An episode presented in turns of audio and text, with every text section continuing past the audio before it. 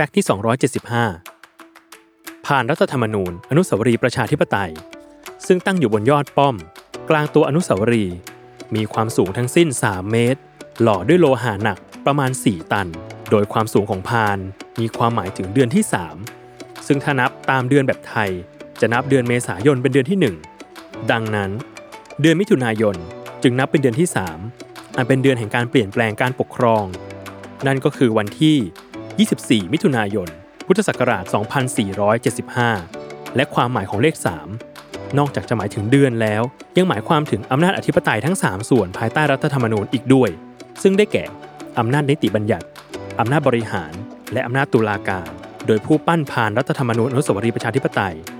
คืออาจารย์จิตบัวบุตร เป็นผู้ปั้นและหล่อพานทั้งหมด อีกทั้งรอบอนุสาวรีย์ประชาธิปไตยที่ขอบวงเวียน ได้มีการฝังปืนใหญ่โบราณเอาไว้ โดยปากกระบอกปืน จะถูกฝังกดลงบนดิน มีจำนวนทั้งสิ้น 75 กระบอก ซึ่งหมายความถึงพุทธศักราช 2475 อันเป็นปีแห่งการเปลี่ยนแปลงการปกครองของไทยนั่นเอง